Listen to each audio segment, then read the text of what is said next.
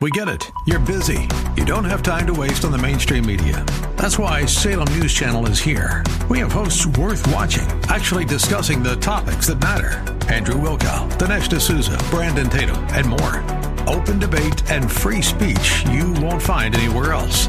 We're not like the other guys. We're Salem News Channel. Watch anytime on any screen for free 24 7 at snc.tv and on Local Now, Channel 525.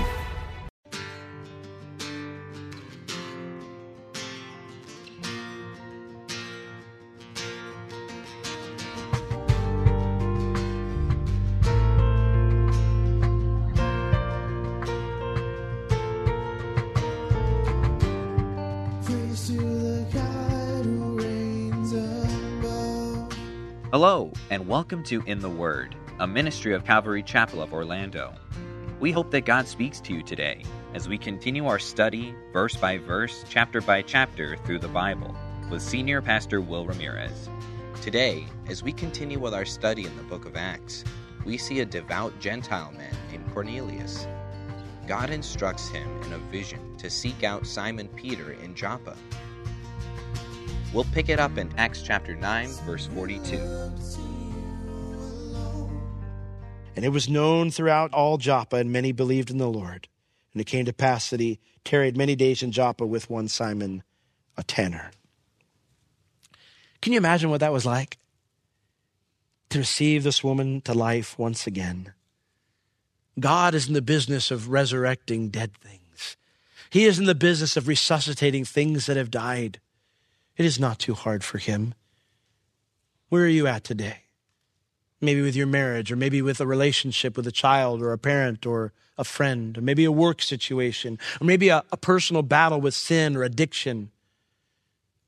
The enemy would come to you and he would tell you, it's done, it's over, it's too late, you'll never change, you'll never beat this, you'll always be this way, it's who you are, it's who you're made to be, you've, you've messed up your life, it's over. Trust me, I already know the phrases because I've heard them myself. You'll never change. You'll never get it right. Well, God specializes in raising the dead.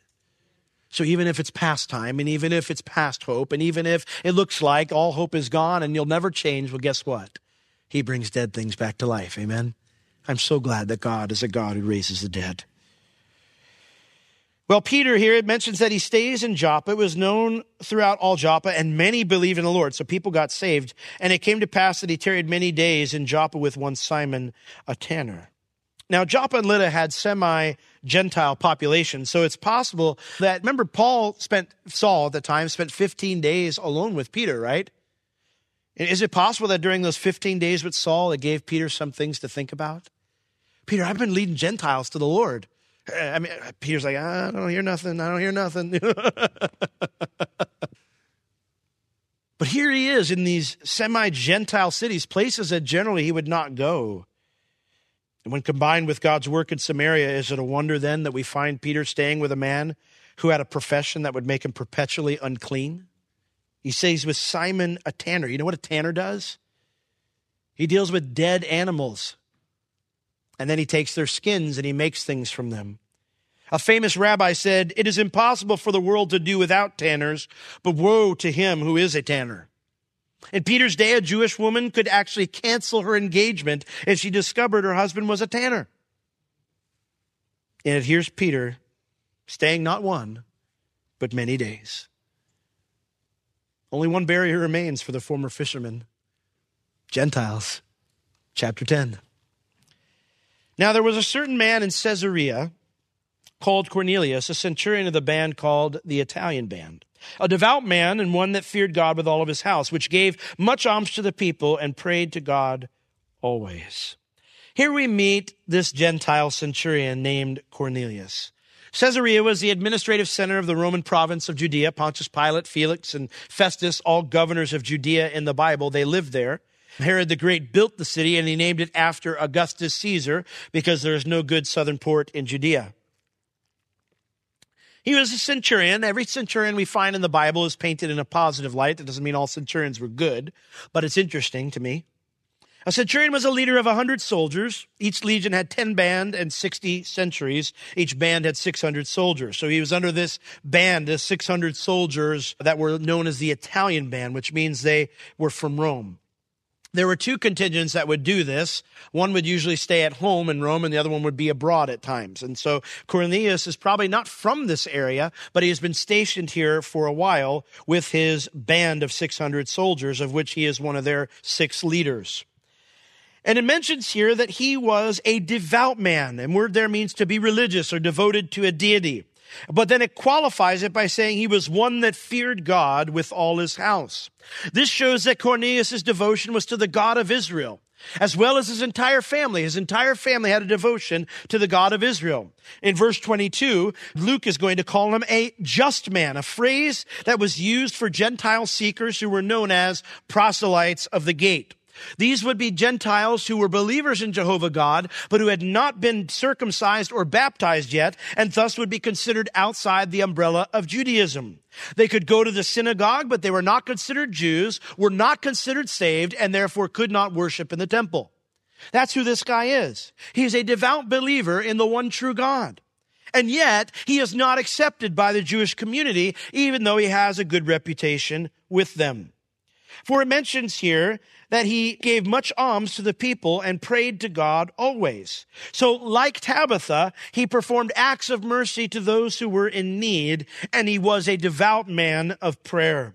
Specifically, the word here for prayer, or that he prayed, it means to ask God things with urgency. This was a man who was continually seeking God.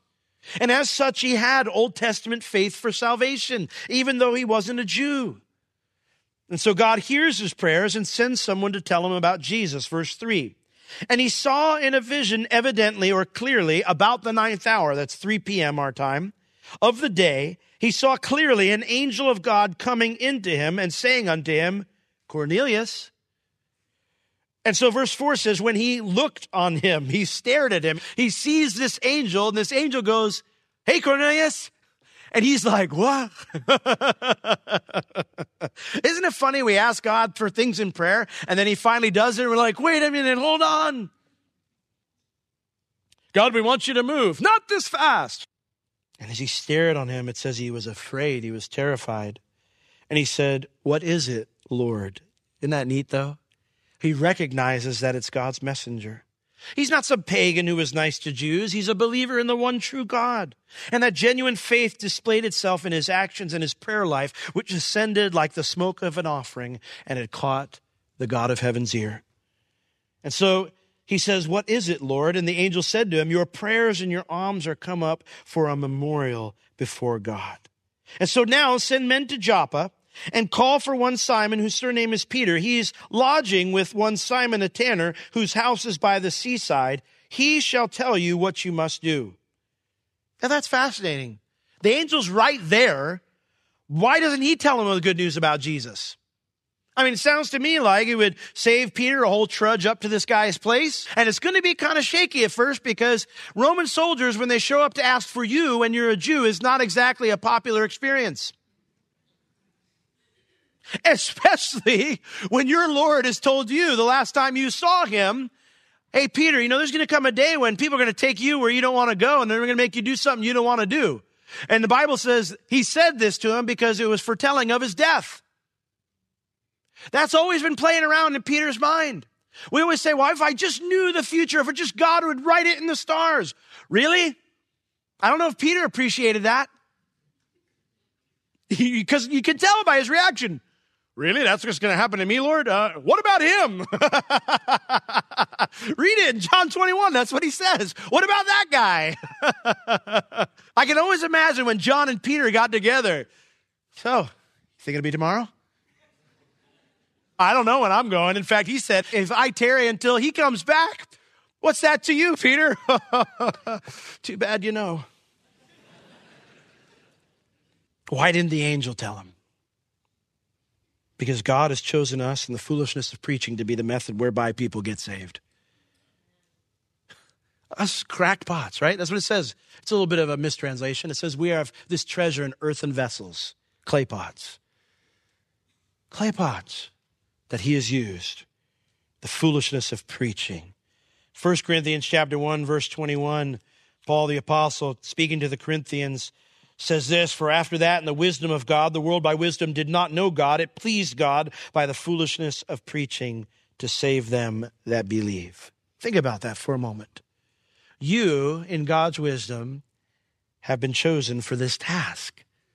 You've been chosen for this task to go and to tell the world the good news about Jesus Christ. Turn with me to Luke chapter 14. Luke 14. Just a few books to the left. In Luke 14, in verse 16, Jesus is telling a parable. He said, A certain man made a great supper, and he bade or invited many. And he sent his servant at supper time to say to them that were invited, Come, for all things are now ready. And they all with one consent began to make excuse. The first said unto him, I have brought a piece of ground, and I must needs go and see it. I pray thee, have me excused. Another said, I have bought five yoke of oxen, and I go to prove them. I pray you, have me excused. Another said, Well, I have married a wife, and therefore I cannot come. That must have been some wife.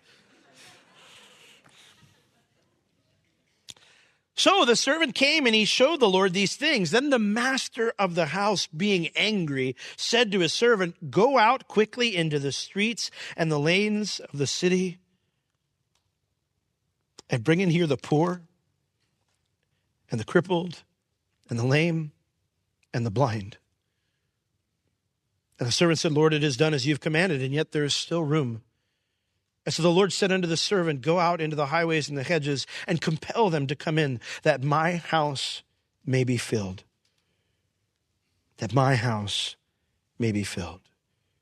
For I say unto you that none of those men which were bidden shall taste of my supper. Let me tell you something. God wants his house to be full.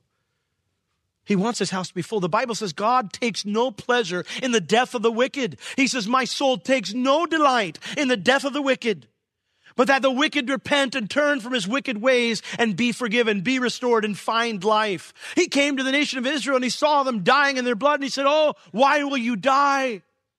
God wants people to repent. God wants to fill this house. Wouldn't it be awesome if we didn't have enough seats to hold the people we're here because we had a ton of people getting saved? That's not going to happen without us. God has chosen us to this task to go out and to preach the gospel, the foolishness of preaching. They don't want to hear what I have to say. You're probably right. But it doesn't matter because God, by His Spirit, is preparing their heart and working on them. You don't know where they're at, you don't know what they're going through. Who do you think is too far gone to be invited? The maimed, the crippled, the halt, the blind, no, they're too far. They're, they'll never listen to what God has to say. They'll never listen to what I have to say. Let's not leave anyone out in our invitation. Let's go out into the highways and the byways and the hedges and compel them to come in. That's our job. Now, real quickly, one of the reasons that we know the church won't be around in the tribulation period is because we see angels tasked with preaching the everlasting gospel to the world before they take the mark of the beast and forfeit salvation. God has made it very clear that that's our job. And if you see angels doing it, then it means we're not there anymore. Now, Peter, it mentions here that he was staying in this home of Simon the tanner. And so it is said back here in Acts that the angel tells him he is lodging with this one Simon a tanner who's staying by the seaside, which is interesting because it means that this home was outside the city. He was not with the rest of the Jews. He was outcast and rejected living by the sea, and yet he knew the Lord. God went and found him. In the same way that we need to go and find those who have been rejected by the world, those who are lost. Now, verse 7 when the angel which spoke unto Cornelius, I love this, was departed, he called two of his household servants. That's a really bad translation. The word they're called means to cry out to someone who's at a distance. He's praying, he's seeking God. The angel comes on the scene and says, Cornelius. And he's like, What do you need, Lord? He says, You need to go and send word to this guy named Peter and tell him to come, and he'll tell you what you need to do. He doesn't even get up. He goes, Hey, Jim, Bob, let's go. He immediately does exactly what God says. No hesitation, no waiting. And so it says he called two of his household servants and a devout soldier. Isn't this cool? Not only was Cornelius a believer in the one true God, but he brought others to faith as well. The Gentile, who wasn't considered to be a part of the family of God, was doing what the Jews had refused to do. He was being light. Being light. And when he had declared all these things unto them, he sent them to Joppa. Verse 9. Now, on the next day or the morrow, as they went on their journey and drew near into the city, Peter went up upon the housetop to pray about the sixth hour. And he became very hungry and would have eaten, but while they made ready, he fell into a trance. So Peter, he goes up on the roof to pray, but what he really wanted was to eat. you ever been that way before? God's telling you something spiritual, like, what I really want to do is this right now. I really want to see FSU get beat by Miami tonight. That didn't happen. That's why you should always go pray. It seldom works out like you want.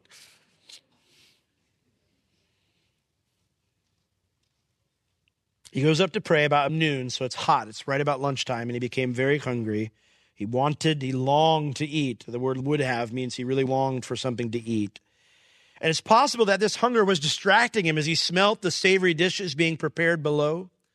Either way, we see a spiritual and natural man in conflict, a conflict that the church had to resolve as well if they're going to really go into all the world and tell people about Jesus. They had to get over their natural man and go with the spiritual thing that God wanted them to do, which is preach to the Gentiles. Let me ask you what natural conflict keeps you from sharing the gospel with others? A personality conflict with someone at work or in your family, a culture conflict, a race conflict, an age conflict, maybe a past experience you've had? If you and I are to be the witness God intends, all those barriers have to come down. We need to be a church that embraces everybody, that our church is desiring to bring them in. Do you think that homosexuals and lesbians are beyond the gospel? Do they freak you out so much that you don't want to go out and tell them about the love of Christ, the God who died for them on a cross? We went ice skating down at Winter Park the other day, uh, Friday night, and we had a blast. And there were two guys came through holding hands, you know?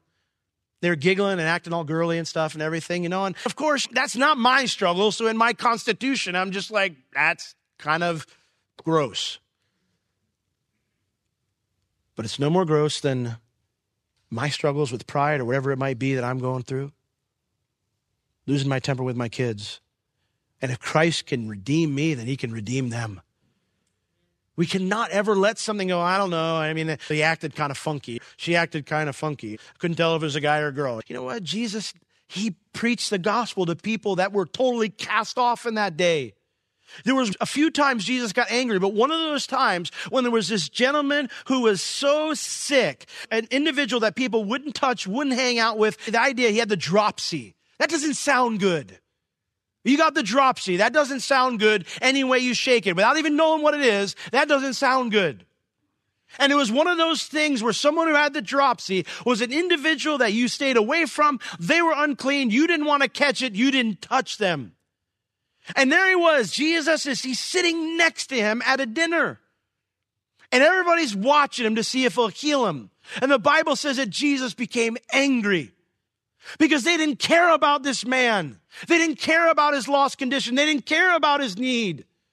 And it makes a specific mention that he touched him. He wrapped his arms around him and he touched him. I still remember a time when Pastor Chuck shared that someone came up to him and said, and this was in the 80s when AIDS was kind of just first getting out there. And they came up to him and said, I need prayer. I have AIDS. And Chuck just reached up to him, put his hand on him, and prayed for him. He touched him. And a dear friend of mine who came from a homosexual background. And he said to me, and he said, Will, one of the things that always ministered to me about you is you never treated me any different. You'd hug me, you'd, you'd, you'd touch me, you'd joke with me, you'd laugh with me. You treated me with kindness and love. You made me feel like a man. We can't be afraid of things that make us uncomfortable. Sin is wicked. Sin is vile. Sin is wrong. Praise God, He rescued us, and praise God, He wants to rescue them. God help us. Peter falls into a trance, just means he has a vision. He saw heaven open and a certain vessel descending unto him as it had been a great sheet knit at the four corners. He sees this linen sheet lowered from this ripped open sky and lowered by these ropes that are lowered down and tethered at the ends of the corners of these things. And in, inside of it was every kind of animal imaginable. Verse 12, wherein were all manner of four footed beasts of the earth and wild beasts and creeping things and fowls of the air. That meant it included pigs and other animals that the law forbade Peter from eating.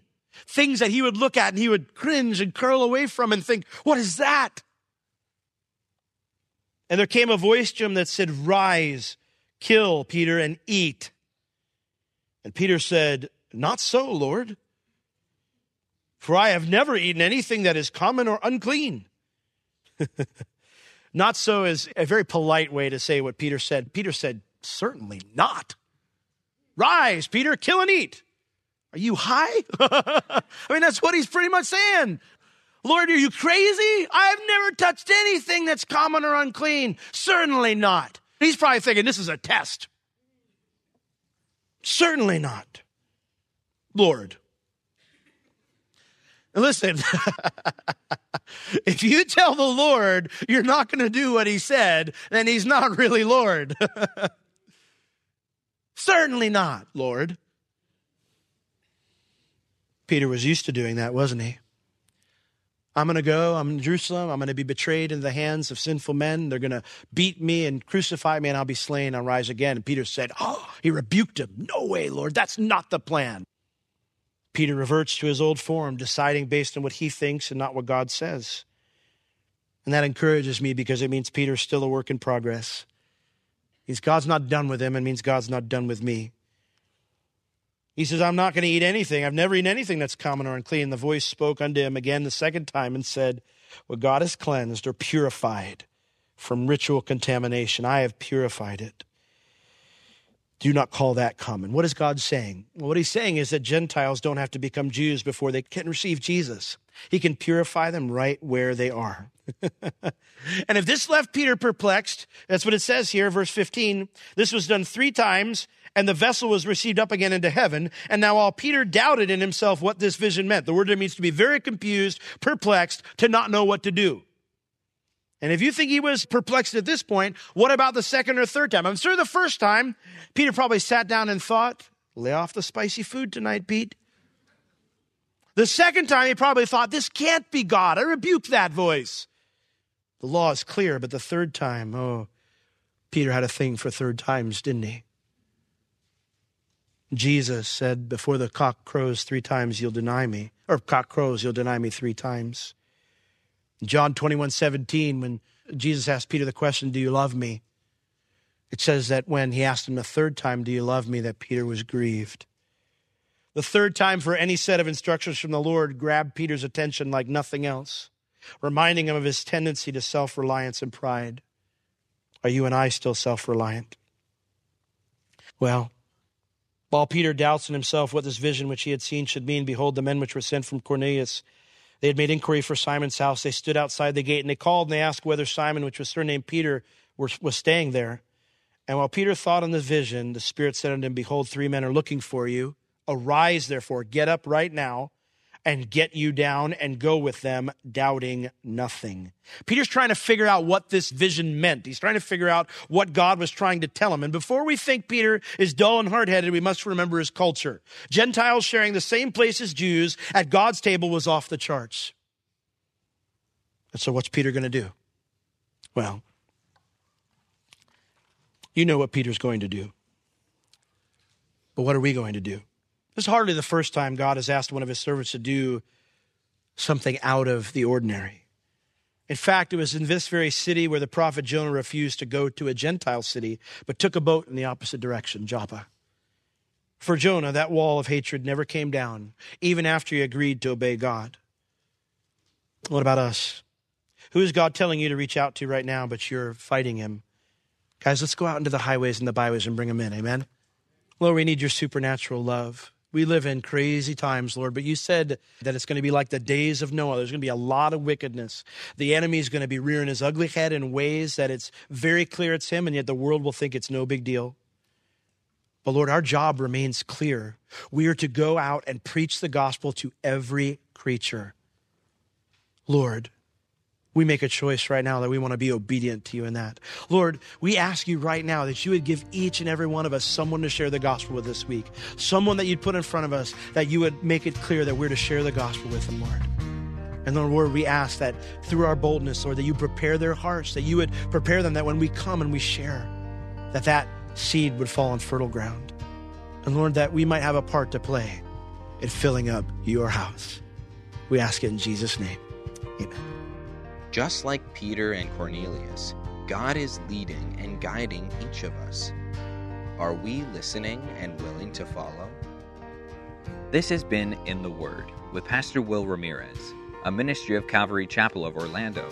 You can listen to all of Pastor Will's sermons and find other valuable resources online at www.calvarychapelorlando.com or on the Calvary Chapel Orlando app, available on iTunes and Google Play. If you have any spiritual or physical needs, please contact us. We would love to pray for you and assist you in any way we can. You can reach us at Calvary Chapel Orlando at 407 523 0800 during our office hours Tuesday through Friday, 9 a.m. to 4 p.m. Thank you for joining us today.